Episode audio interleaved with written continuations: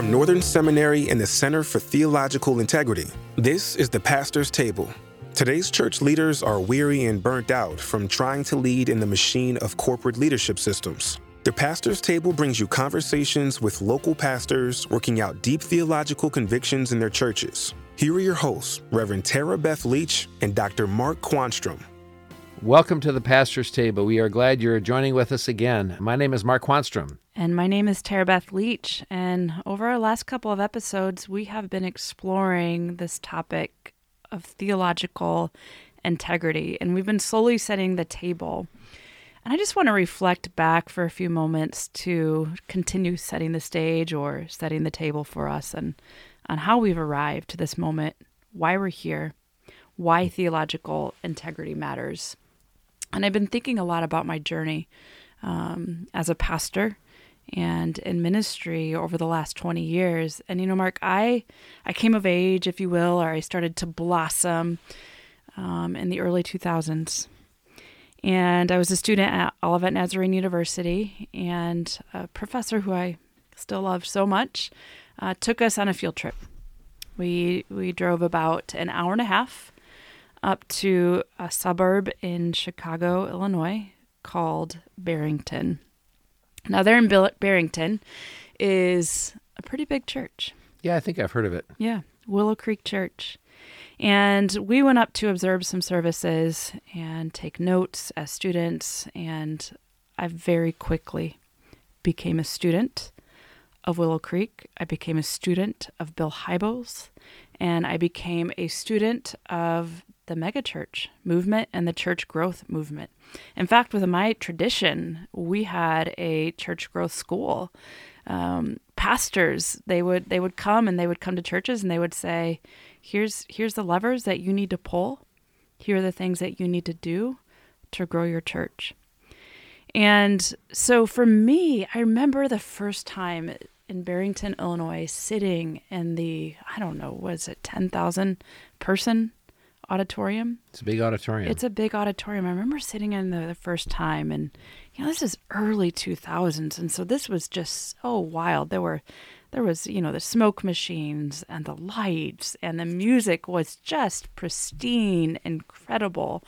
And then Bill Hybels, you know, gets on the platform, and he begins to preach, and he had a flip chart and markers. Oh wow! Yeah, he was using a flip chart and markers. That was kind of like a, a Bill Hybels um, a thing. You know, okay. he made flip charts cool.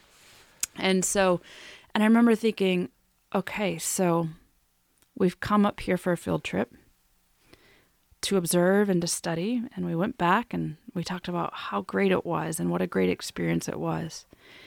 And that formed within my imagination that that was the epitome of success. Right. So, what did I do? I started to follow pastors who who were modeling that for me. I started right. to follow pastors who had large churches. Right. Who had um, large congregations, you know, the, the ABCs of the empire that we've talked about right. in the last episode attendance, building, and cash. And I thought, if I want to be a pastor that is um, successful, right, which we all want to be, right, then I've got to do what they do. I've got exactly right. I've got to learn from them. And so I started reading as much as I could, and a lot of these books were um, they were helpful, um, and also not very theologically robust. Um, a little bit more on the pragmatic side they of were. of here are the things that you need to do. Um, things that had their foundation in what we now know as the homogenous church growth method. Um, they never articulated they that. never would articulate it right? as that. But that's what they were doing. That's what they were doing. And it's still something that we see today. Okay, so so I'm looking at um, a list right now that you put in front of me just a few moments ago, Mark, that you, you created. A list of pastors in the last, I don't know, 20 or so years. It's it's a pretty Only long list, years. right? It's a pretty long list. You know, we've we've got some of the big ones on there. We see Mark Driscoll on there. We see, you know, uh, the SBC on there. Uh, we see Bruxy Cavey on there. We see Jerry Falwell Jr. on there. So we've got this list of pastors. Now, these were pastors that I followed. We even see Brian Houston on here. Uh, these were pastors that I followed that I w- that I was a student of because why? Because when I was coming of age, I bought into this notion that these guys were successful and that in order to be a impactful pastor, an influential pastor, to make a quote unquote kingdom impact, Mm-hmm. I had to emulate and model these guys. Now, something started to happen in recent years. I, I, I wouldn't say it's a new phenomenon, but I would say it is a definitely something that feels very um, like it's God is doing something. God is doing something. Yeah. God is doing something. That's an interesting way of saying it. Yeah. The curtains are being pulled back. Okay. So, mid early 2000s, a lot of the names on this list of these pastors that I followed began to have pretty significant moral failures. I will never forget 2016, 2017. Now, keep in mind, I just shared my story in our last episode how I was I was pastoring a church in Southern California and uh, trying to be faithful to the to the kingdom vision of what God had called me to and things were crumbling all around me. Things were crumbling, things were painful, people were leaving the church. And at the same time, this church that so many of us were crowning as the epitome of success were also starting to crumble, but for different reasons. And what we learned is that behind the scenes of these churches were some pretty dark things happening. Now, we could say, well, these were just bad actors, right? These were just bad actors. These these pastors are just bad actors, or we could say, could there be more happening? Are they part of a culture and a system that we've all either been um, active participants in, or complicit, or we've we've participated in shaping this? And and then if if you la- had just to add another layer to this, I'm looking at another graph that you put in front of me, Mark. It's Americans, um, it's a historical and uh, cultural um, graph that shows the confidence that Americans have had in the church in the last 40 years. Okay, so 40 years ago, it was up to 70% of Americans had, had confidence in the church. That's pretty good. That's pretty amazing. That means that they had confidence in clergy. Mm-hmm. They had confidence in their local churches. They had confidence even in public pastoral leaders. We are now down to 37%. Yes. That's a pretty sharp decline. Okay. So, what we're seeing is we're seeing these Americans that are standing in the rubble of what they once considered as successful and trustworthy and something that they could put their confidence in. And now they're saying actually I, I don't know if i can. Something's something's not right. And i have a lot of friends. I'm a millennial. I'm a geriatric millennial 40 years old but i'm a millennial. And a lot of my friends have since walked away from the church they are deconstructing and they're saying something's something's not right. So we can say is it is it just the bad actors or is there something bigger at play? You know i think back to um, in 2016 i was i was having some real uh, troubling physical symptoms. At one point i thought i was having a heart attack. Um, I convinced myself that I had all sorts of different things according to WebMD. But the symptoms were that um, I was having difficulty breathing. I was always exhausted, always so, so tired. Um, I could hardly go up a single flight of stairs without feeling like I was going to pass out. And I knew something wasn't right. I knew that something was off in my body. So I went to the doctor. We ran all sorts of tests.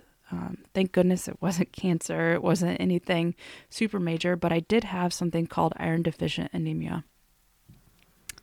And so my body uh, did not have the proper amount of iron um, to create um, the hemoglobin and to create a healthy flowing blood system that my body needed. Um, it was having trouble moving oxygen around, and so so I was just exhausted all of the time. I was anemic, and so but the symptoms were, you know, that that I was exhausted, and I, I knew something that wasn't right. We have so many people standing around, you know, something's not right. We we know that the context is rapidly changing. We see that the confidence in the church is is at a, at a low. Uh, we're hearing about all of these moral failures. We have the rise and fall of Mars Hill. We've watched Harvest Bible Chapel. We've watched Willow Creek. And we know that something's not right. Mark, could it be that we have anemic, an anemic vision for what it means to be the church? Could it be that we have replaced a theological vision um, rooted and grounded in the tradition of the church, in the historic church, uh, rooted and grounded in a biblical vision? Could it be that we have replaced it with something else, with other things? Which brings us to this pastor's table, why we're here. We we want to see a robust theological vision, not an anemic one. I think we have an anemic theological vision for what it mm-hmm. means to be the church. We have an anemic theological vision for what it means to be pastors. And so, could you just unpack for us a little bit what you mean when you say theological integrity? So I have my own Bill Hybels pilgrimage. Okay. Before I talk about theological Yeah. integrity, Yeah. So I'm pastoring Southern Illinois, and um, I'm getting pressure from my denomination uh, to evidence, justify my work, justify myself as a pastor by the metrics that we've talked about, right? The ABC metrics, and um, but it's, it's mostly mostly centered in growing the church numerically. And so, of course, you got to you look around and say, well, who's doing it? And Bill Hybels was doing it. I mean, it was amazing what he was doing. So we made our pilgrimage. I, Debbie and I went up to Willow Creek on one of our vacations. We stopped in there, went to a midweek service, uh, the Believers service, I think it was. Um, sat in that big auditorium, and well, when I first drove on the campus, I thought this this doesn't even look like a church. This is like this is like a corporate headquarters, and went in and just observed, walked around, talked to a few folk, and left and realized that what Bill Hybels was doing was not what I was doing. That whatever I was doing, it wasn't what he was doing. And that we were living in two really different worlds. So um, I thought, well, but he's successful. I mean, he's doing it up here in the suburbs of Chicago. So we have to do it his way. And so I began conforming my ministry to the Willow Creek model. And I did it. I don't know how long I did it. So we started, you know, incorporating dramas into the into the worship service, and um, I began preaching without a pulpit. I mean, uh, Bill Hybels was an incredibly compelling preacher. So much. And so I started listening to his sermons, and I never cribbed any, but I started, you know, th- trying to learn how to preach like Bill Hybels. Um, I don't remember how long I did it for, um, but eventually realized that um, I was wearing Saul's armor, so to speak. It wasn't fitting. It wasn't fitting with my theology, what mm-hmm. my denomination's soteriology was. Mm-hmm. It made sense in a populist reformed American evangelicalism mm-hmm. soteriology, which is transactional, and but in my tradition, which which salvation is a call to sanctification. Um, that that the beginning of salvation, the end of salvation, is not quote unquote getting saved. The point of salvation is being formed into Christ likeness. I was doing, I was practicing church out of a reformed soteriology, not not not a reformed soteriology in its richness and its depth, but the popular American kind of mm-hmm. transactional soteriology, which was antithetical to what I said I believed. Mm. It took me a while to realize that and that how I was doing church was undermining what I said we believed. Yeah. The point of theological integrity, the point the, the reason for the name, that is not in reference to the integrity of the pastor. Theological integrity is a term that refers to the integrity between the practice of a church, the pragmatic the practice of a church and its theological convictions and the church's theological convictions. Right. I am interested in uh, churches that work out of uh, their theology, and I'm I'm interested in churches practicing church in such a way that it reinforces what they say they believe. Right. So that's the origin of the phrase theological integrity. Are we doing church in ways that reinforce what we say we believe, or are we doing church in ways that undermine what we say we believe? Mm-hmm.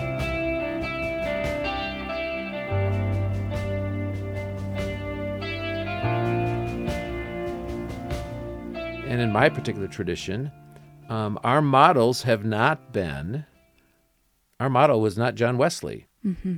Our model w- were quote unquote Bill Hybels, mm-hmm. which is fine. Mm-hmm. Bill Hybels can do church however Bill Hybels wants Yeah. to do. I just realized that he was working out of a different soteriology than I was. Yeah. So I realized this this these clothes aren't fitting me. I am not I am not being the person God has called me to be. Right.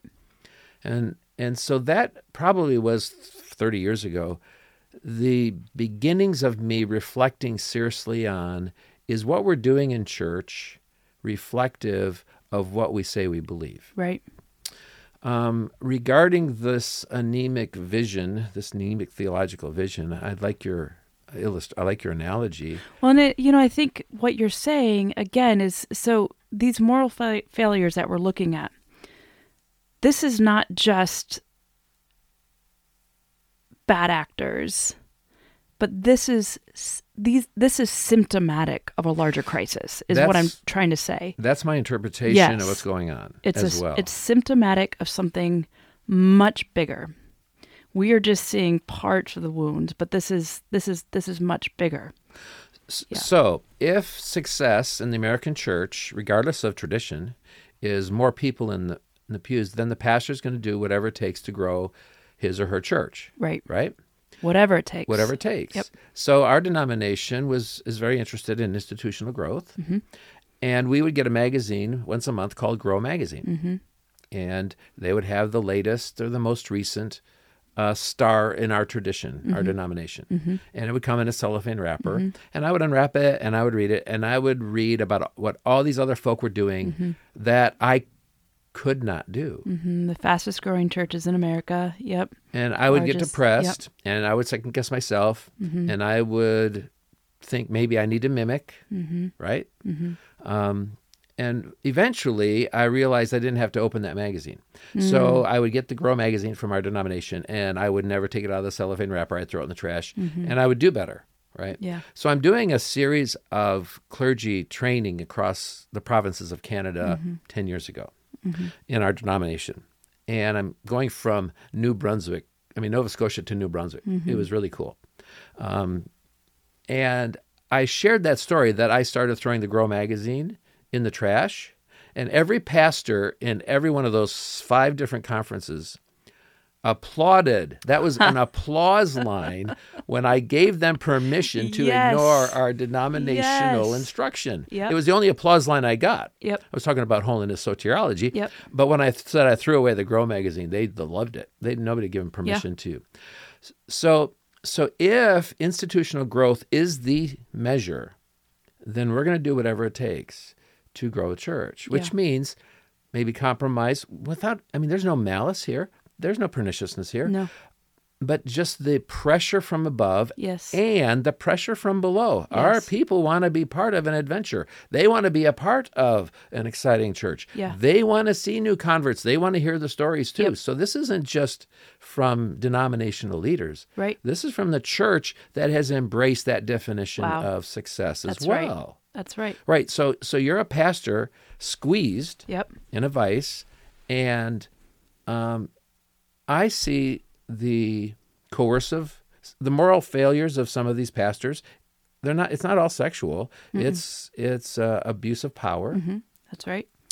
Um, I see uh, these folk as culpable for sure, but also victimized by the system.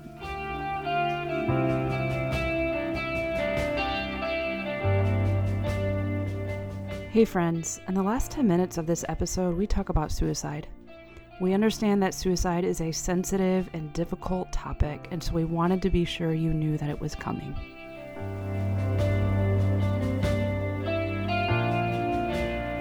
And so, so, what I did not put on this list are pastors who have taken their own lives, Wow. which is another story Yeah. that needs to be talked about. Another symptom. It's another symptom, Another and symptom of the another crisis. symptom of the crisis. So, my interpretation of moral failings among pastors, whether it be uh, abuse of power, leadership, moral failing, or uh, indiscreet relationships, uh, re- um, moral failings relationally, my interpretation of that is these are pastors looking for a way out. Mm-hmm. They're looking for a way out. They don't. They don't want to. So if they want to, if they want to sabotage their ministry, make it impossible for them to come back into the ministry. Sexual indiscretion is one of the fastest ways to do it. Yeah.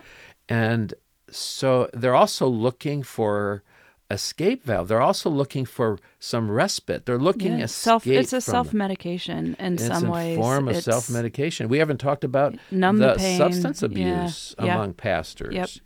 So, um, uh, I don't know. So, so the so the pastor's table is designed to be a space where pastors can talk about how it is God is calling them to exercise their giftedness and their calling in their particular voc- in their particular place, Right. indifferent to what God is doing Right. in other places. Right. And it, this pastor's table is a rejection of the anemic definition of success that the American church has embraced. Yes. I have a really sad story. I don't know if I should tell it now, but I have a sad story about a pastor who did. Um, his life was ended because he could not. Should I tell that story? Yeah. Um, Southern Illinois, pastoring of people, and a very sensitive, uh, a a sensitive man came to faith under my leadership in that church. Um, uh, intelligent, devout, committed Christian, felt a call to preach. Felt believed that he should go into the pastorate. A second career pastor, um, military retired, and I began um, mentoring Tom. I trust the call of God in people's lives, and I began mentoring Tom. I was a little nervous that he might be a little too sensitive to be in the pastoral ministry. Um, I hope that's understood. He just he just was very tender, and you have to be a little tough to be a pastor. He was very tender, but he went got an MDiv from Covenant in St. Louis. He was a part of Belleville First. Uh, I love Tom. Yeah. Um, he was credentialed. Um, and he took a small church in southern Illinois, south of Belleville, about an hour. And little tiny church with the kind of relational dynamics that small family churches have. Um, not a little dysfunction in this little church. Um, very little return for his labor. I mean, you know how hard it is. I mean, how do you measure Yeah. Where's quote unquote Yeah. success in a church if you're not counting bodies? And if Tom is getting Grow Magazine every month, and he's opening that up and he's saying, well, I'm not that. I must be a failure. What's wrong with me? Yeah, and if he's being quote unquote ineffective according to the American model for church, um, he's getting more and more discouraged. Mm-hmm. He's getting more and more depressed. Mm-hmm. And who does he talk to? Does right. he talk to me who has evidence of success? Not explosive, exponential growth, but steady, steady growth. Who does he talk to without saying, I'm a failure? Right. Right. So he doesn't. Right. He just absorbs it. He's alone. And I have my own stuff going on. I'm not calling Tom every week to see how he's doing. And so one morning, his uh, wife wakes up, and uh, there's a note on the kitchen counter, and the note says, "I quit," hmm. and he's gone.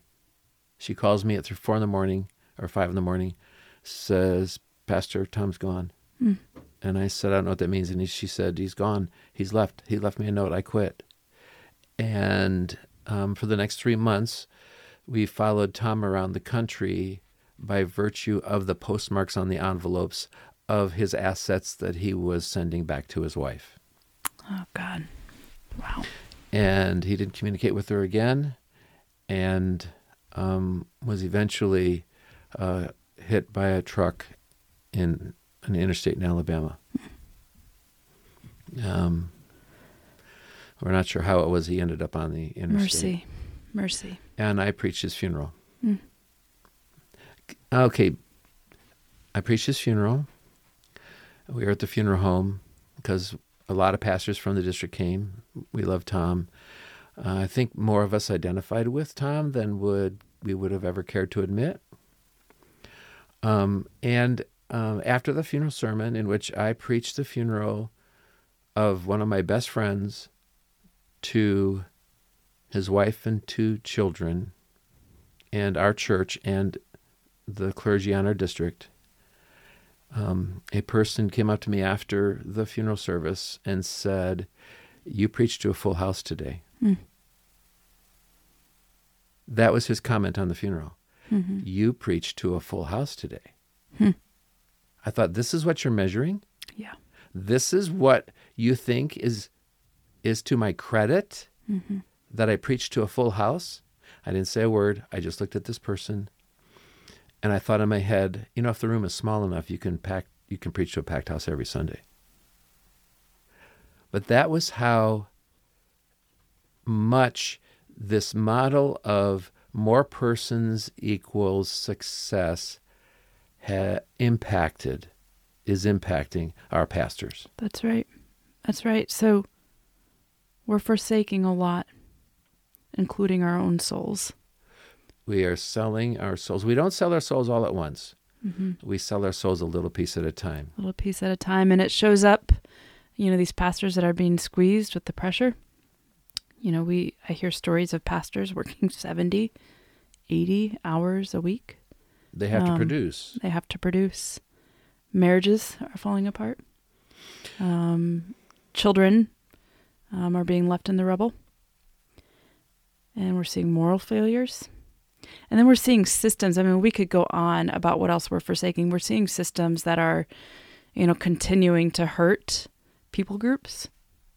Oh, gee whiz, yes. We're seeing pastors get in bed with political groups and power. Um, all because we are bowing down to the altar of success. We're, we're obsessed.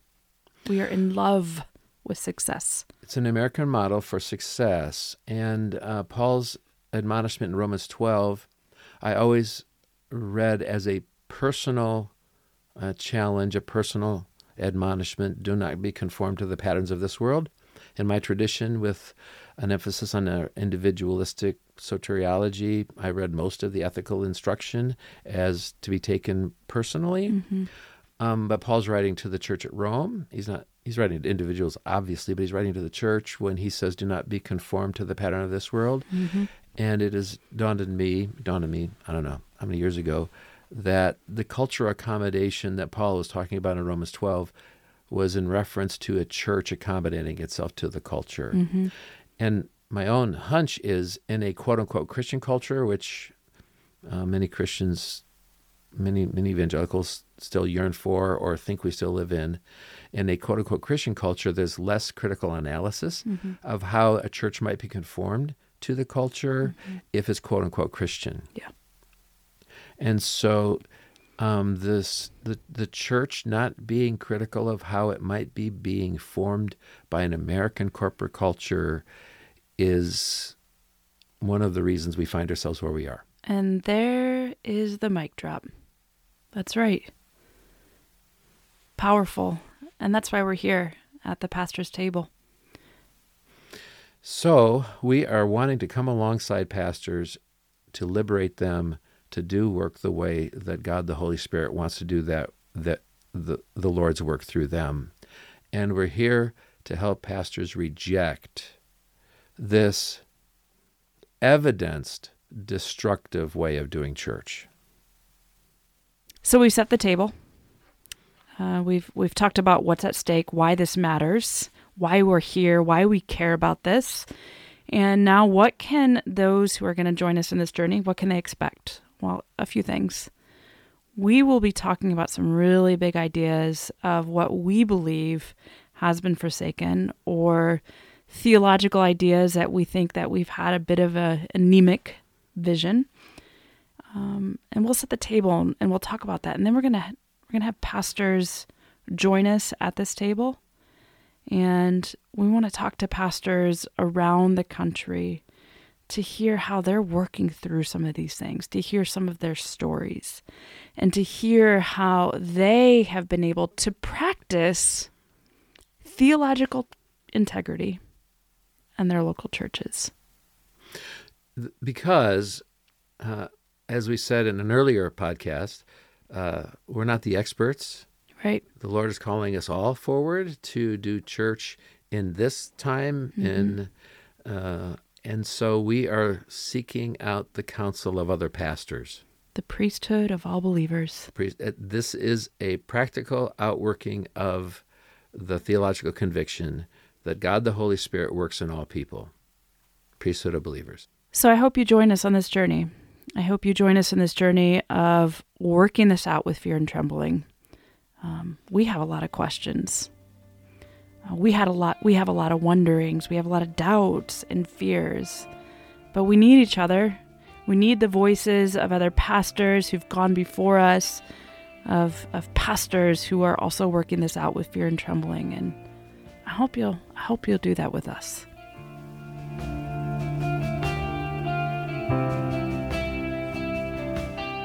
Here's how you can join us at the table. Subscribe to the podcast. 30 minute episode will be released every week, and we don't want you to ever miss a chance to join the formative conversation. And extend the conversation with a ministry friend. Think of a friend in ministry who could benefit from this conversation. Each week, we'll provide discussion questions to prompt further dialogue between fellow pastors. And join the conversation. Go to thepastorstable.com to share with us your experience in ministry and what theological convictions you would like to see the pastor's table explore. So, next week we'll be inviting Dr. Beth Felker Jones to the table to talk about implications of the incarnation. And so, until next time, may God bless you as you serve faithfully in the gift of ministry God has granted you.